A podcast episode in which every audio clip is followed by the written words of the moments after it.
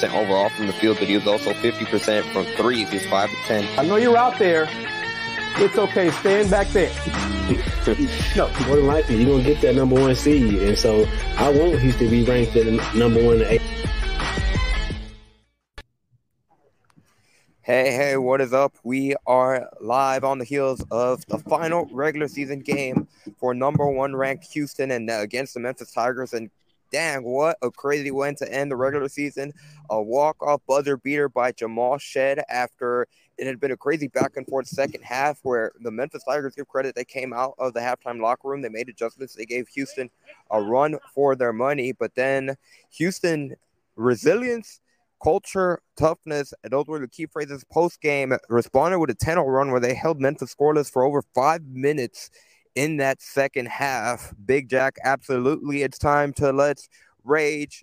And we'll talk about number one Houston 67 65 victory over Memphis. But joining me as always, Da'Yon Dunlap, Kris Gardner of the Houston Round Ball Review. How are y'all doing? Fantastic, man. I'm ready to hear from Memphis fans. Oh, my bad. you know, they were leading up to it. They were excited. They were saying that this was going to be a, a, easy win for Memphis after getting Kendric Davis. They thought that they were going to be able to, to dethrone Houston. And then after the game, obviously it doesn't represent all Memphis fans, but one Memphis fan, as I was walking towards the media room, uh, towards the basements of the FedEx Forum, was like, well, they, the number one team in the country struggled to beat us, we'll get them in the conference tournament. So they moved the goalpost, and this very well could be another matchup come this time next week. But we have to start with Jamal Shead, who was phenomenal in this game. And of course, he hit the shot of the game against the Memphis Tigers. Da'Yon, Kris, we've talked about this all season long, where when it came to big shot moments, it always seems like the ball gets into the hands of Jamal Shead. And that's not a coincidence. After the game, Jamal Shead talked about how he Coach Sampson has told him he wants the ball in Jamal Shead's hands in late game situations. And today we exactly saw why. Now we're gonna get into the clip later in the show, but when Jamal talked about what was going through his mind in the final seconds, he referenced the Wisconsin game from a season ago. He always references late game situations. That really was a pivotal key point in his career when it comes to late game execution. He talked about he looked across the entire, he scanned the entire court, checked to see if Jarvis was open, checked to see if Marcus was open, saw time was winding down, and then he raised for the shot and he hit it. I mean, who wants to take it first? What a crazy of a game it was for Jamal Shead. Go ahead, Da'Yon. Man, I think going starting with that last shot, it doesn't it doesn't look like he ever considered passing. I, I, don't think he should have. I, I, think it's undisputed that he's the closer. Um, I, I, think Marcus makes closing plays in crunch time under two minutes. He makes momentum big shots, but in like game deciding plays, the ball is going to be in Jamal hands mostly because of his decision making, his ability to make the right decision and make the right play. And just that shot was spectacular. I, I mean, it, it, was great. He, he, had a great game, um, getting inside the lane, penetrating, scoring for himself. I think it, it, was a really master class of coaching by both coaches. They both did a really good job of coaching, adjusting, then making more adjustments, to adjustments. Man, it, it was a great basketball game. I'm I'm scanning through the play by play of the stats because I want to see if Jamal he made the three shots he made in the second half might have been the last three shots he took. he took a shot to tie the game at 56, and then the floater to put him up by two, and then of course the game winner. But I was glad down the stretch that he was aggressive. You know, a little bit in that that second half, the team kind of settled for what Memphis was how they were defending them, and I don't like that. I don't like when you just settle, allow defense to dictate to you. Jamal can be this man off the dribble, and he did. I don't, they, I don't, know if they were settling because the same shots they were getting in the second half, they were making in the first half. So it's just good execution, good ball movement, good quality shots, just not making the shots, and that's when you come into the drought. I don't, I don't think that. we're gonna disagree on this one because some of some of their threes they, they were hesitant. I mean, Jarace traveled they twice. Were open. They, they were open though. Right. He was open, but he didn't shoot. Even Marcus with his Marcus with his turnover, some of their turnover in the second half were careless. They were just hesitant. Marcus threw the ball away because Jamal was not a position. That's not like Marcus. That turnover down the stretch after the timeout when they got stuck in the corner there at, at the half court line. That's not like Marcus. you know, and everybody who was at the game media wise, Andy, I'm not sure where you're sitting. Matt Musial for sure said he heard Kelvin Sampson call a timeout and the ref did not give it to him. So that's that's an issue there because Marcus was stuck right there in the corner. He was stuck, and I'm sure somebody called timeout. Ref didn't give it to him. Then Marcus did a lob pass, and Jarace lost the ball out of bounds. So turnovers in the second half, some of them really uncharacteristic. Marcus had mm-hmm. four, Jarace had four. Memphis played good defense to a point, just like the Cougars. I mean, a lot of zone defense from both teams in the second half, which is surprised mm-hmm. because both teams hang their head on man to man a lot. But yeah, down the stretch, you saw Kendric make plays for his team. You saw Jamal beat his man off the dribble down the stretch, and that that buzzer beater, I was a tough ass shot he made, man. So, oh, it was. You know, it was money shot for him. So culture wins, and you know Memphis fans can move the goalpost all they want to. Houston beat them again. Next.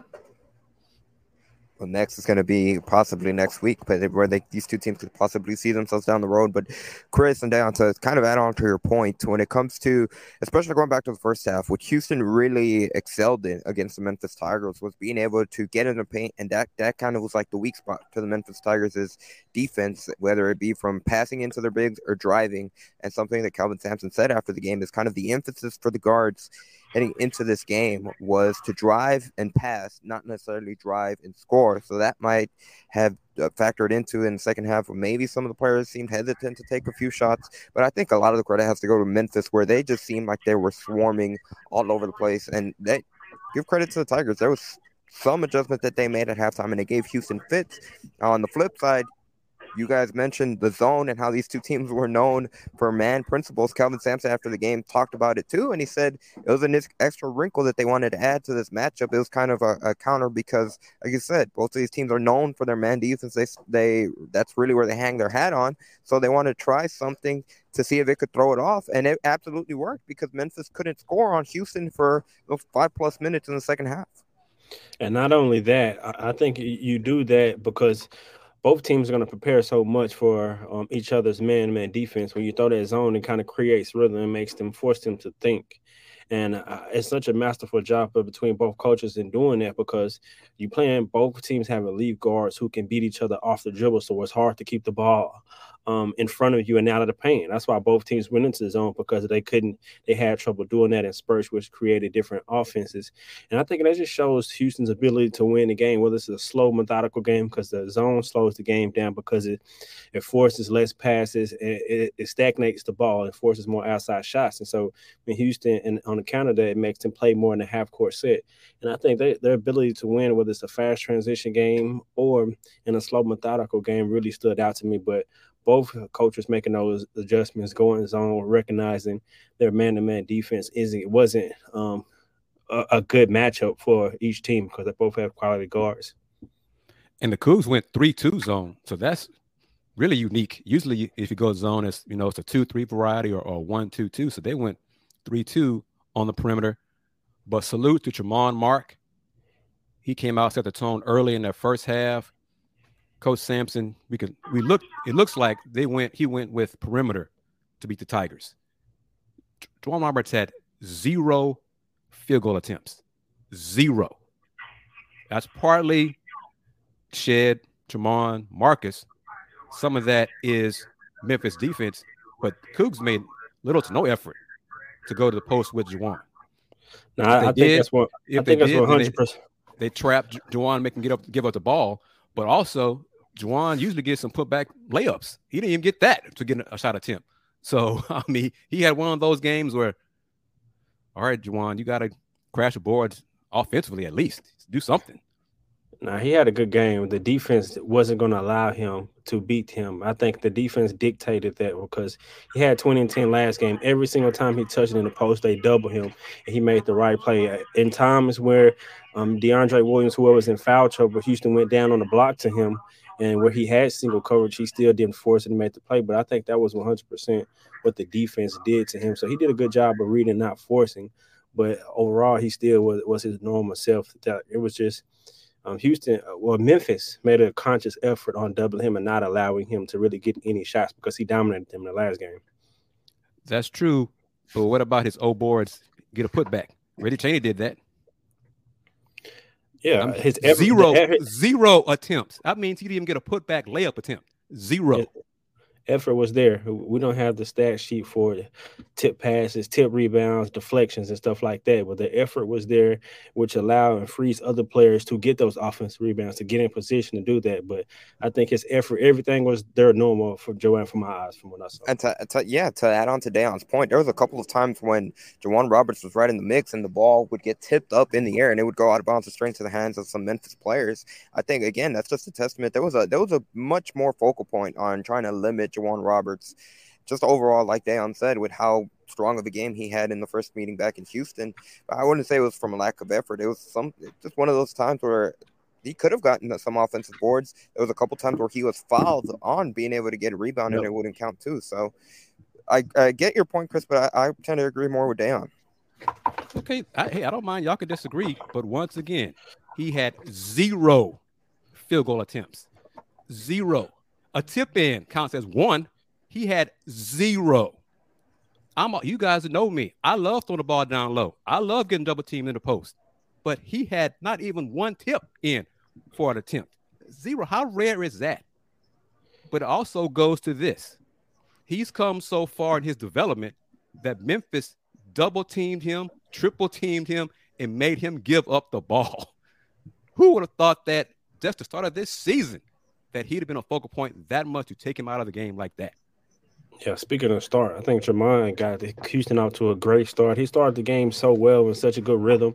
And and what was the difference? Like early on in previous games, he would take a, a wide open three in which he didn't take a three, which he could have. He drove in, got his first bucket, then got a deflection, got a steal, and everything he's gotten was everything he got offensively was in the flow of the offense. Outside a couple shots, I just think in the second half, I, he, him, and Jamal both could have been a little bit more aggressive during Memphis's run. I mean, credit Memphis, but at the same time, I still think in the second half he could have been just a tad bit more aggressive, not even looking to score, but just uh, playmaking and just being aggressive, attacking the basket. But I think in the first half, he, he played lights out. I mean, he hit the three.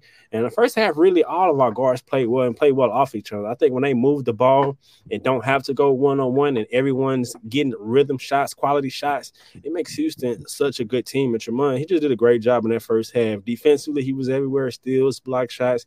He just really, really um, got the team off to a good start.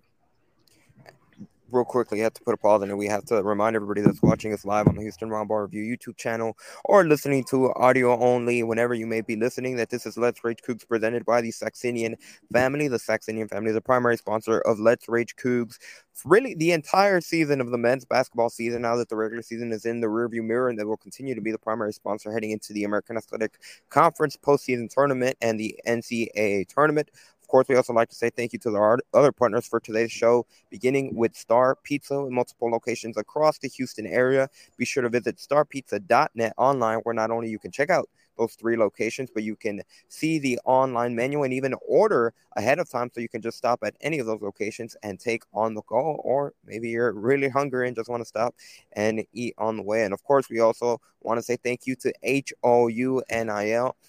Here's a message from JV Francis and HOUNIL. Hi, my name is JV Francis, and I'm partnering with HOUNIL. Hey, we need the fans to go to HOUNIL.com to subscribe to our player created content.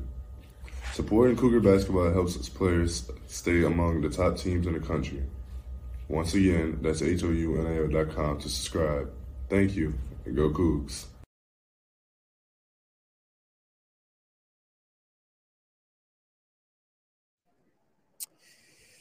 So once again, a big thank you to HOUNIL for being a sponsor on today's episode of Let's Rage Cougs. Getting back into it. When it comes to we mentioned Tramon Mark a little bit, let's get more into the really the strong first half that he had. I mean, he came out the gates on fire, and there's something about the Memphis Tigers that just seems to bring out the best in Tramon Mark when you look at historically in his career, and it was not an exception tonight in uh, in Memphis, Tennessee. His impact early on, especially when it came, it just seemed like Memphis had no answer for him. Uh, his signature pull-up jumper in the mid-range, being able to attack, and really a key player. We've talked about it again all season long, but Houston has so many weapons. When Tramon Mark has it going, it really opens stuff up for Jamal Shead and Marcus Sasser. No doubt. And it was, it was great to see him aggressive at the start of the game. It was great to see him aggressive in the first half. It's just when he's aggressive like that, the team starting five, everybody has capability to score. So it's it's a pick your poison for their defense. So that's great to see Tramon being aggressive. He was aggressive on defense. He set the tone with steals, the block shot. He was everywhere. you know, so salute to him. And I think again, we've said it before in previous shows. He looks more and more healthy with that quad injury, seems further and further behind him. Mm-hmm. So if he contributes like this, it's just an, another option for Coach Sampson and staff to go to in the tournament. Yeah, and really, when he shoots efficient, it, it really makes Houston such a threat offensively because you know how much of an emphasis the defense is going to focus on Marcus, um, primarily from the guard spot, as well as Jamal. I think when he's efficient and making his shots at an efficient rate, whether it's a large quantity of shots, well, I want to say large, just more quantity shots, because sometimes he doesn't take um, a lot of shots. But when he's efficient, it just opens up the floor and makes them such a better because goes ties back into their ball movement. And then when they move the ball, because now you have to really close out on Tramon as well as everyone else, and, and just kind of get you it gets the defense out of whack and makes Houston just have more threats. And I, I, think he did a really good job. I mean, really to start the game, allowing what they I, I really noticed him as well as Jarace and pretty much everyone is seeing the game really, really well. I think he just took what the defense gave him. Same with Jarace. I think especially early in that first half, he missed his first two threes, but there were quality looks that um he should have and could have made. And he got another look, was a quality look similar in the first half.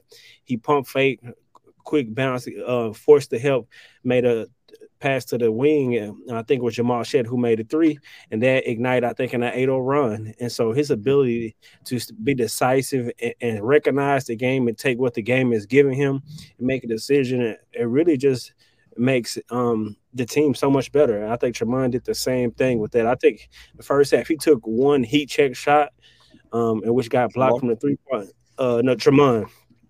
Yeah, in the first half, he took one heat check shot in the first half. But other than that, I mean, his his shot selection w- w- was so great.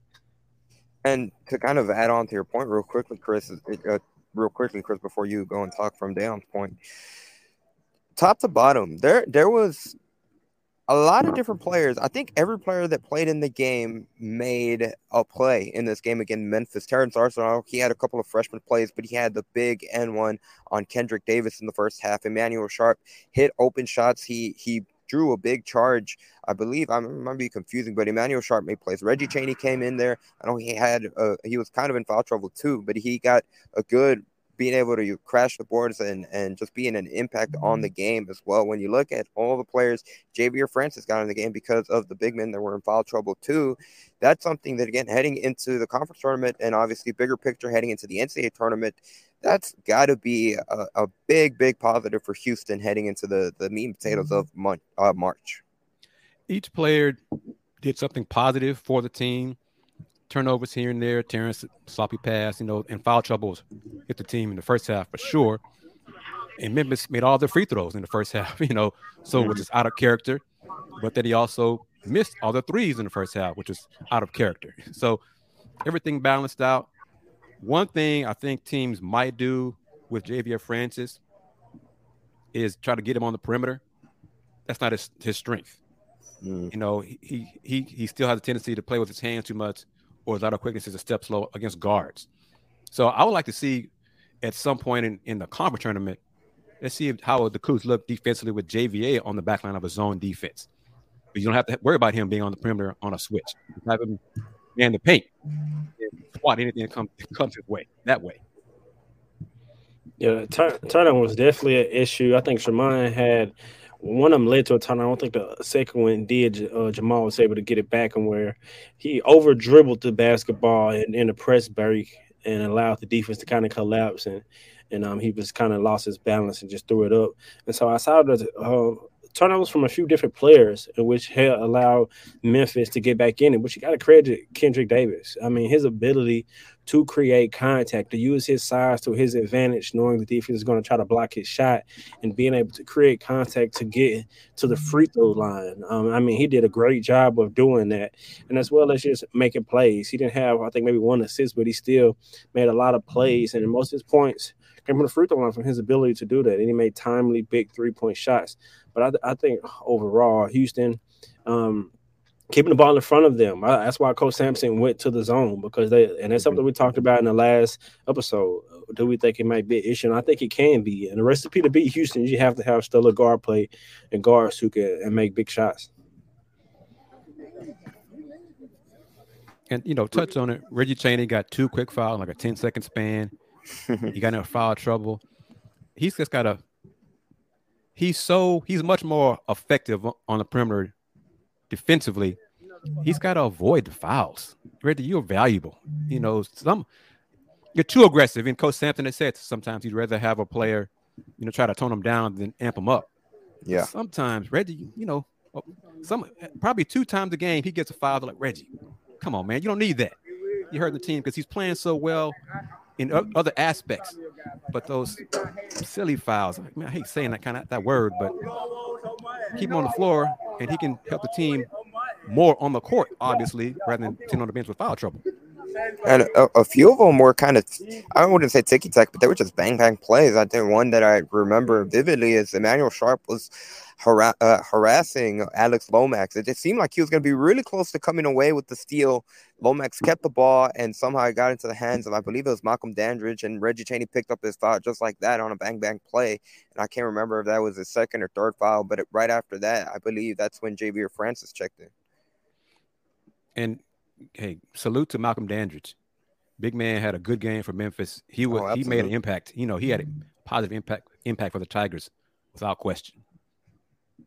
DeAndre Williams did too defensively. It seems like he was in every single passing lane, especially in a press. I, I, think he was the one player who really got Houston fits in the press break. But most of the part, Houston did a good job of breaking the press. Just a few times where they over dribble, and um, but Houston, I mean, the defense was the difference, like it always is for their ability to stop teams from scoring and making it tough. And you got to credit Coach Sampson from breaking the norm and just making an adjustment and, and not being stuck in the system, but actually watching the game, doing what the game is telling you to do, which is go to a zone, force them to beat you from the outside. You go back to the first half, they didn't make any threes in the first half, and then they make some in the second half, but uh, other than that, you still was able to be successful in the zone by keeping the ball out of the paint, keeping the ball in front of you, which allows you to um, contest every shot we'll quickly put a pin on it. I like to remind everybody that's watching live, thank everyone that's watching live. This is our most watched live episode of Let's Rage Cougs ever in history, and we're only getting started because next week will be the American Athletic Conference postseason tournament. So if this is your first time ever watching Let's Rage Cougs, hit the subscribe button, button on the Houston Roundball Review YouTube channel and put that notification so you know when our Friday show is after the first round game in the American Athletic Conference postseason tournament. But this is Let's Rage Cougs presented by the Saxenian family. They are the primary sponsor of LRC for the remainder of the men's basketball season. Of course, we'd like to say thank you to our, our other partners, beginning with Star Pizza with multiple locations across the Houston area. Star Pizza is your go to stop for pizza for Houston Pizza here on starpizza.net. Make sure you visit them online so not only you can check out their online menu, but you can also order ahead so you can just pick up and head home or order ahead and you can just sit down and enjoy your pizza much faster. And of course, we also like to say thank you to H O U N I L and we'll send it over to Ja'Vier Francis and a message from HOUNIL. Hi, my name is Ja'Vier Francis, and I'm partnering with HOUNIL. Hey, we need the fans to go to HOUNIL.com to subscribe to our player created content. Supporting Cougar basketball helps its players stay among the top teams in the country. Once again, that's HOUNIL.com to subscribe. Thank you, and go Cougs.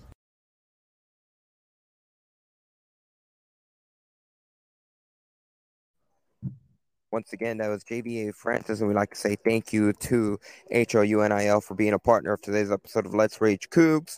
And on that note, I'll send it over to head coach Kelvin Sampson. Here's what he had to say post game following Houston's 67 to 65 victory over the Memphis Tigers. Bodies in the corners, um, got one in the slot, and allowed him to go one on one. And that in that situation, that's about as good a shot as you're going to get. The other key to the game was. Um, probably for the last month, we spent about five minutes every day because we never zone. But we spent five minutes every day working on it. And I told him, you never know when we're going to need it. Um, so, we, we've played it a, you know, a, a, possession or two here, possession or two there. Uh, wasn't very good, but we kept working on it. We kept working on it. Um, the bye week, we worked on it uh, every day, not very long. And uh, then we'd have the, whatever our next game was, I didn't play it because our bread and butter is man to man. But uh, to come in this gym and hold that team to 35% um, uh, is, is a testament to our culture, uh, our toughness, and how competitive our kids are. And you touched on it. The way they came out in the second half, you get down by five, and then you make a 10 0 run, mm-hmm. and then you just take regain control of that game. Well, we had the uh, mind boggling turnover uh, on the sideline there. And I, actually, I thought I had. You had called timeout. I heard you. Yeah, and he didn't give it to me. Uh, but that happens, you know. Um, but the, uh, you know, last time I checked, the, uh, the, the basketball court is a 94 foot slab of rectangular wood, right?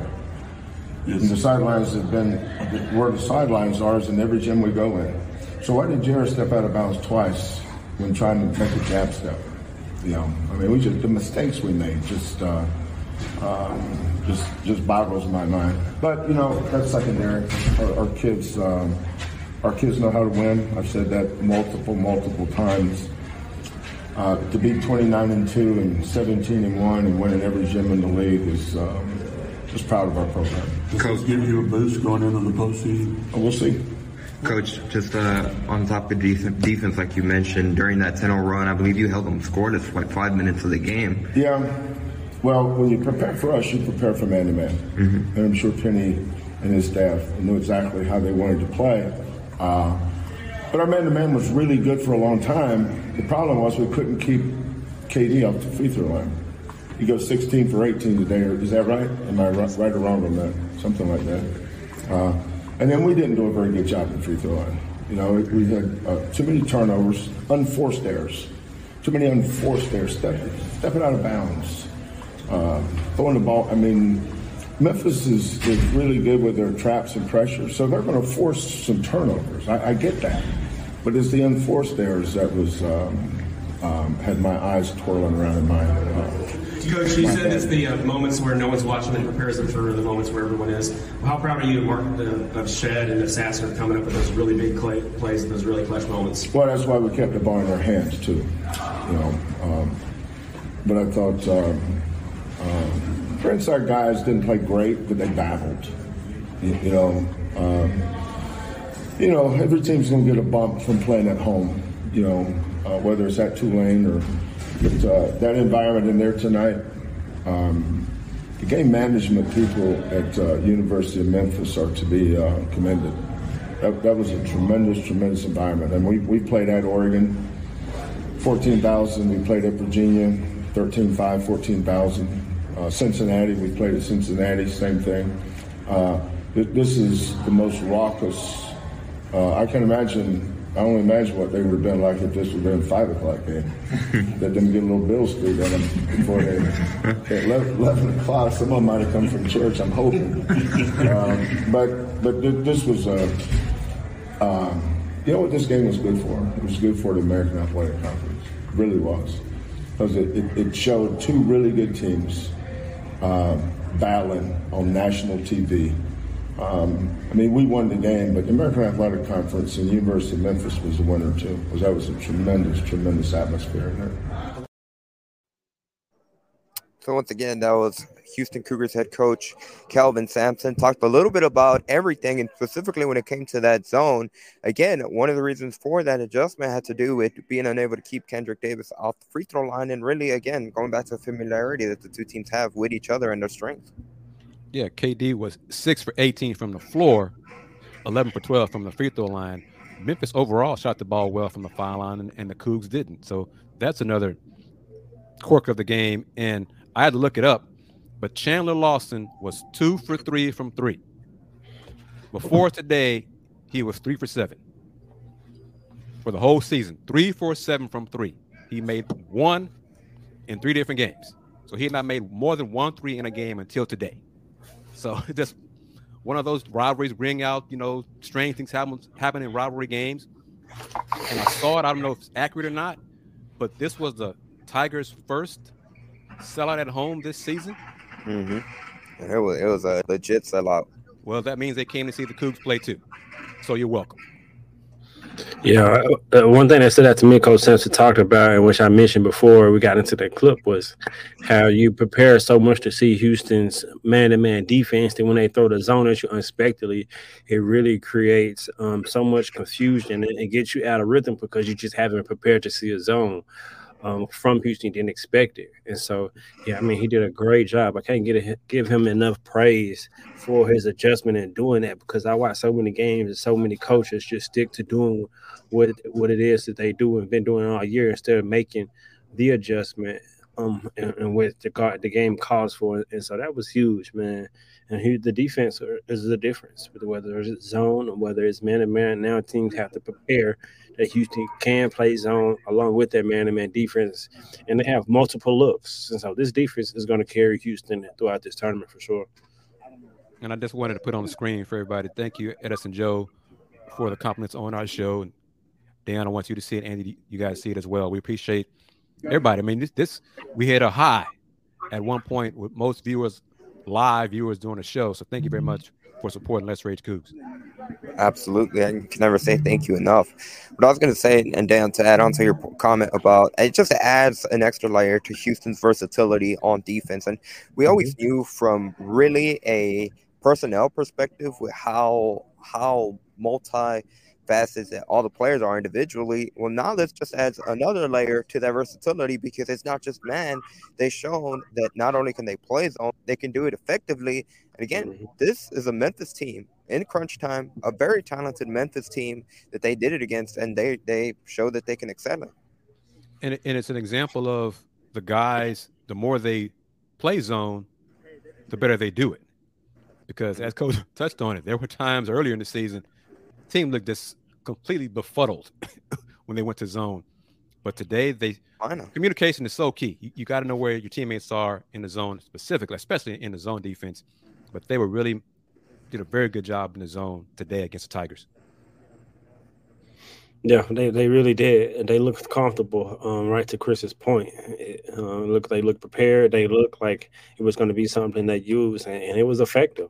Um, I, I, think Memphis' zone was kind of effective. Houston have seen quite a bit of zone, and I think going forward, whether it's in the American tournament or the NCAA tournament, if Houston has a game where all guards are hitting the zone, whether it be, like all three guards, whether it be um, some of the guards off the bench as well, I think teams will look to play more zone to kind of slow the game down because Houston is such a threat when they're playing fast and playing in transition because they have multiple ball handlers, multiple three point shooters, and even Jarace is, is the X factor because he's he can create and he's such a, a mid range, an elite mid range scorer. But I, I gotta say, I, I, think the book is out on Jarace and pump fakes. Mm-hmm. Kendric got him again today. DeAndre got him again today on pump fakes. That's free throws. He's sending him to the line. He's great help side shot blocker. You saw that down the stretch for sure. But Jarace, man, just don't keep on your feet, man. Don't go for those head fakes all the time. It's unnecessary. It's not just Jarace. There's a couple of people on the team that, that keep it's going. Got, it's gotten worse, uh-huh. surprisingly. Yeah. But real quickly, as we look to overall, kind of zooming out real quickly, with the win, Houston undefeated on the road. That is an impressive mark in and of itself. When you think about just at any level, college basketball, go 11. Lost you, Andy. You, you might go out, yeah, because we can't hear you. Check, check, test one, two. Can you guys hear me? You get, you're We're back. back. I'm back. Yeah. Oh, what I, what I was gonna say, looking at a little bit of a, a broader picture, but with the win, the Houston Cougars accomplish uh, impressive feat, which is going 11, 11 and 0 in true road mm-hmm. games this season, undefeated on the road. And these were some hostile environments. Go back to December where they had to travel and beat at the time the number two ranked team in the country in Virginia. Of course, they had to beat Oregon as well on the road, and this just adds on to that layer that's an impressive fact. But then look at it, the type of game that they ended up calling out, it's certainly going in the right direction when it comes to being battle tested heading into the conference tournament and, of course, the, the NCAA tournament. You know, and agreed for sure. It's hard when on the road. Mm-hmm. You know, I, I don't Doesn't care. matter who it is. Exactly. It, I don't care if you're not in, in the best conference in basketball. It's hard to win on the road. Alabama lost at A&M yesterday. I don't hear people saying, "Oh, Alabama's a fraud." Now, his heart went on the road in conference play. So the Cougs did a great job going undefeated away from home. Who'd have thought that? The way they did it today, they found another way to get the job done. So salute to them. And they tied the, for the most wins in the AAC regular season, going 17 and mm-hmm. 1. So just another accomplishment for this team. This team is special, and they're not done doing special things. Man, for sure. I, I, think this team definitely is special. And I think the road wins, we also got to mention, take into account that every gym they went to was sold out on the road. Say that again, Dan. Say that again. Say that yeah, again. Yeah, every night they went played on the road, it was sold out, the biggest game, and so for them to be fully locked in and take care of business on the road, it it, it means a lot. It's not an understatement. I think that's very important, which shows the toughness, the resilience, the IQ of this team, and I think the way they they have done that will travel in the tournament, regardless of where it is, who has the, the bigger crowd. Houston's going to be prepared and they're going to be ready. I mean, for all intents and purposes, this is going to be the toughest crowd that they see from now until, the, with the exception of if somehow they ended up in the Kansas City bracket and we're in the same region as Kansas. Uh, I think this is probably the toughest road environment that they're going to face for the remainder of the season, however many games they play, and they they passed the test. They played it with, with flying colors, and they really executed, whether it was in pressure situations. Again, this game had just about everything you would ask for for the last game of the regular season, gearing up for a tournament preview, essentially. And they passed through with flying colors. Now, again, zooming out even more, looking at college the college basketball landscape across the country. You mentioned Kris, Alabama lost to Texas A&M. Uh, yeah, Alabama lost to Texas mm-hmm. A&M when it comes to Kansas, they also lost this weekend. Baylor lost as well, which is segue, but I, I think I have a jinx going on because I, I praised those those three teams on, on ESPN radio I did, and of course they lose them this weekend. Houston won. They picked up, most importantly, they picked up another quad one victory, which going back to national pundits is something they always hold against the Cougars. Well, they, they only have, I believe it was four quad one wins heading into this game around that mark. It might be four or five. They picked up another one. They're going to have a chance to get at least one more next next week in the conference tournament if they do indeed see this Memphis team again in in a neutral site game. But do you think that if Houston wins out, they've done enough to secure to possibly be able to compete for number one overall? I think they've done enough to secure number one seed, period, regardless of what happens from here until next Sunday. I'm going to agree with alum Jim Nantz. He mentioned during the broadcast. Mm-hmm. I think t- winning today secured the Cougs as a one seed, period. One of the four number one seeds. I think there will be enough folks on the committee that will count Kansas has whatever it is 14, 15, oh, whatever it is, you know, quad one wins compared to Cougs four or five, and they'll say 14 to five. So they'll, they will give Kansas I say give. Kansas earned it, mm-hmm. the number one overall seed based on that. But the Cougs will be number one seed. I think they locked it up today, unless they shock all of us. I'm not even sure it'll matter anymore if they lose Friday in their first game in the tournament. But beyond that, they're one seed going to the big dance. Yeah, I think they're on the one seed line. I think if either Kansas or Alabama lose in their conference tournament, which is highly likely, then Houston has a chance if they win out to move into the number one overall seed. I think it'll take for one of those other teams to win their conference tournament to be the number one uh, overall seed. So I think, in my opinion, Houston can they're solidified in on the one line. It just depends on where at, and I think they have a chance to be the number one overall seed if Baylor I'm not Baylor, uh, Alabama, and um, Kansas don't win the conference tournaments. As of yeah. now, would you still put those two teams ahead of Houston?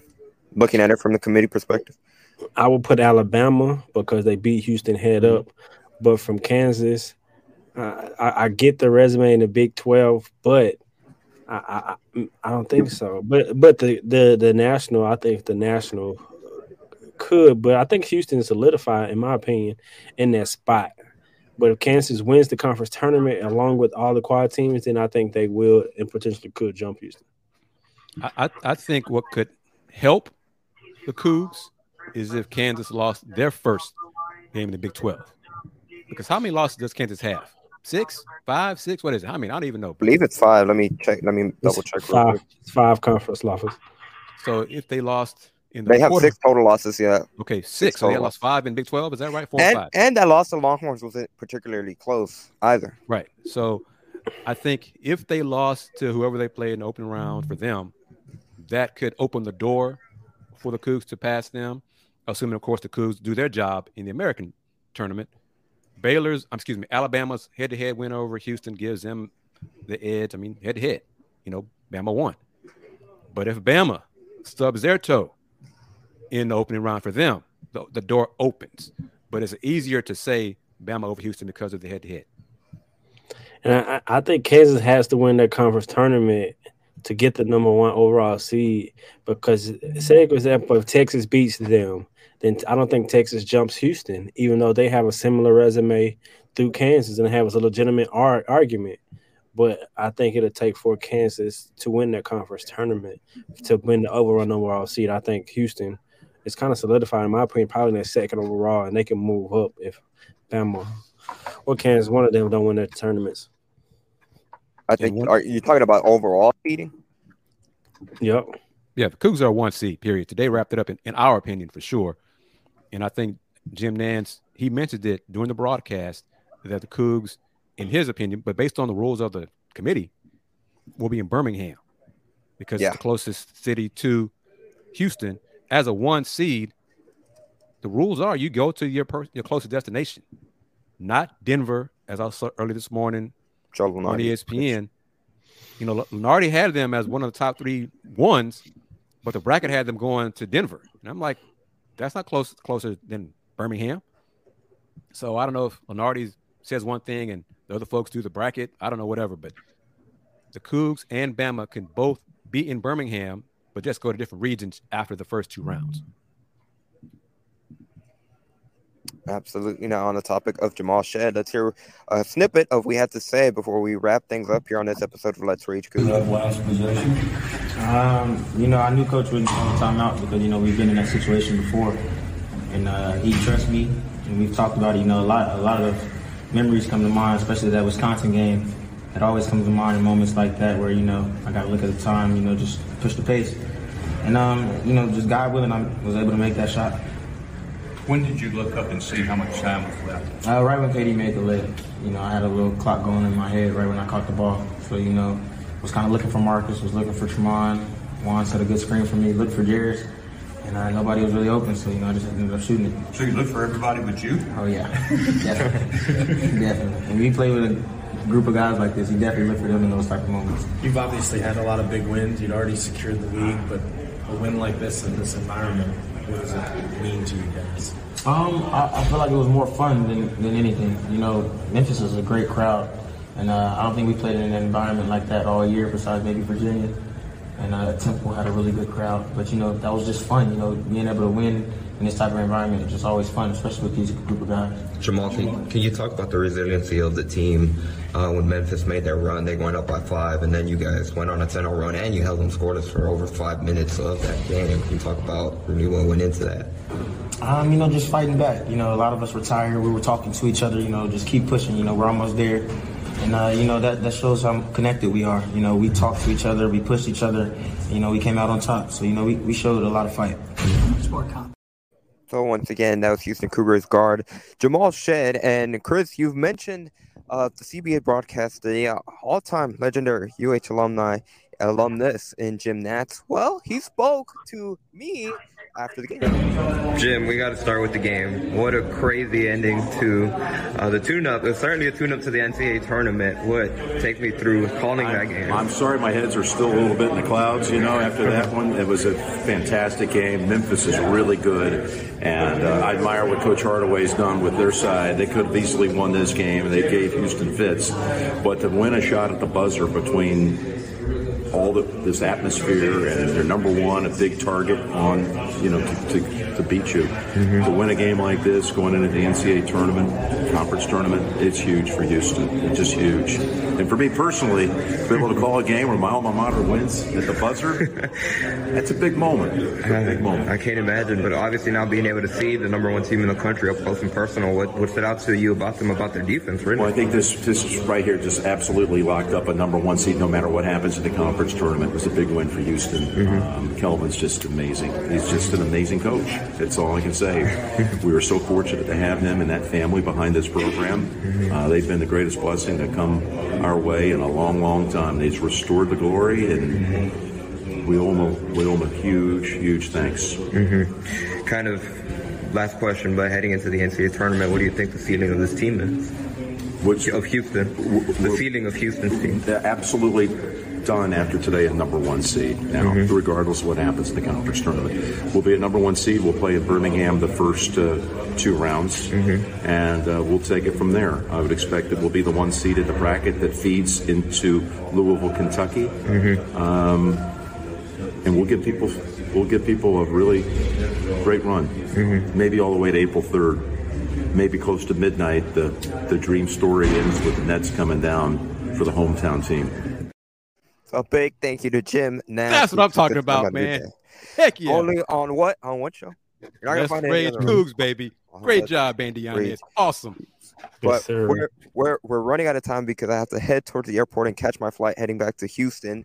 But takeaways Jamal Shead or, or Jim Nantz have to say, obviously that's high praised from the biggest UH alumni there is out there. I'm just proud of you, man, for getting getting that uh, those comments from Jim Nantz. You could tell down after when Jamal made that bucket, Jim Jim's UH pride came through a little bit during, Yo, his I you know, down the stretch there. But so I haven't heard but- the call yet. I can't wait to hear it. but it was great, outstanding, and I'm surprised he he said Louisville region. So that Mm-hmm. that's interesting. That's uh, a little wrinkle, you know. From from from hearing him speak, I feel like he has Houston over Kansas in the terms of number one overall. Uh, when it when it comes to seeds, Oh no, I would say. but that's it's strange because Bama is closer to Louisville than Kansas City, I think. So I'm not sure the how that'll work, around. but you know, it could be the other way around. But hey, I don't want to go to New York. You know, that's all I'm because of distance, not because Mm-hmm. it'd be a problem for the Cougs. I'm just talking because of distance. But other than that, salute to you, sir. Great job getting Jim Nantz part of this interview on Let's Rage Cougs. Outstanding. Dan, any final takeaways as we wrap things up? Yeah, look, Jamal just uh, said how fun he had, how fun it was for the team to go out and get the victory in the hostile environment. So I think this team is just locked in. They seen, they see what this uh, the potential of this team, and so I, I'm just happy to see that it, to be uh, a, a Cougar alum like Jim Nantz, like all of us, and to be along for the ride. I, I'm really proud right now. I'll, I'll just comment. I'll leave it with no with no context. Won't it be great next year to be in a con- can lose nine games and still be in the top ten? yeah, but Houston sure. will be in the Big Twelve next year. We'll be that luxury next year. sure. Once again, from the final, if you haven't noticed, from inside the FedEx Forum, the final score: the Houston Cougars, number one Houston Cougars, victorious in the final game of the regular season season over Memphis, sixty-seven to sixty-five. Jamal Shead was the hero of the game. He had the buzzer-beating jumper to beat Memphis, and now the Houston Cougars turn their attention to the conference tournament in Fort Worth, the American Athletic Conference tournament. They will play on Friday afternoon as the number one overall seed in that tournament. Until then, for Da'Yon Dunlap, Kris Gardner, thank you guys for joining me. You can follow those individuals on their respective social media platforms. You can follow me on Twitter at Aonis underscore five. Thank you so much for everyone that joined us, our highest watched ever episode of Let's Rage Cougs. And as always, Da'Yon, you get the final word. Let's go, Cougs. Appreciate all the support, baby. Let's go. Let's take it all the way to April.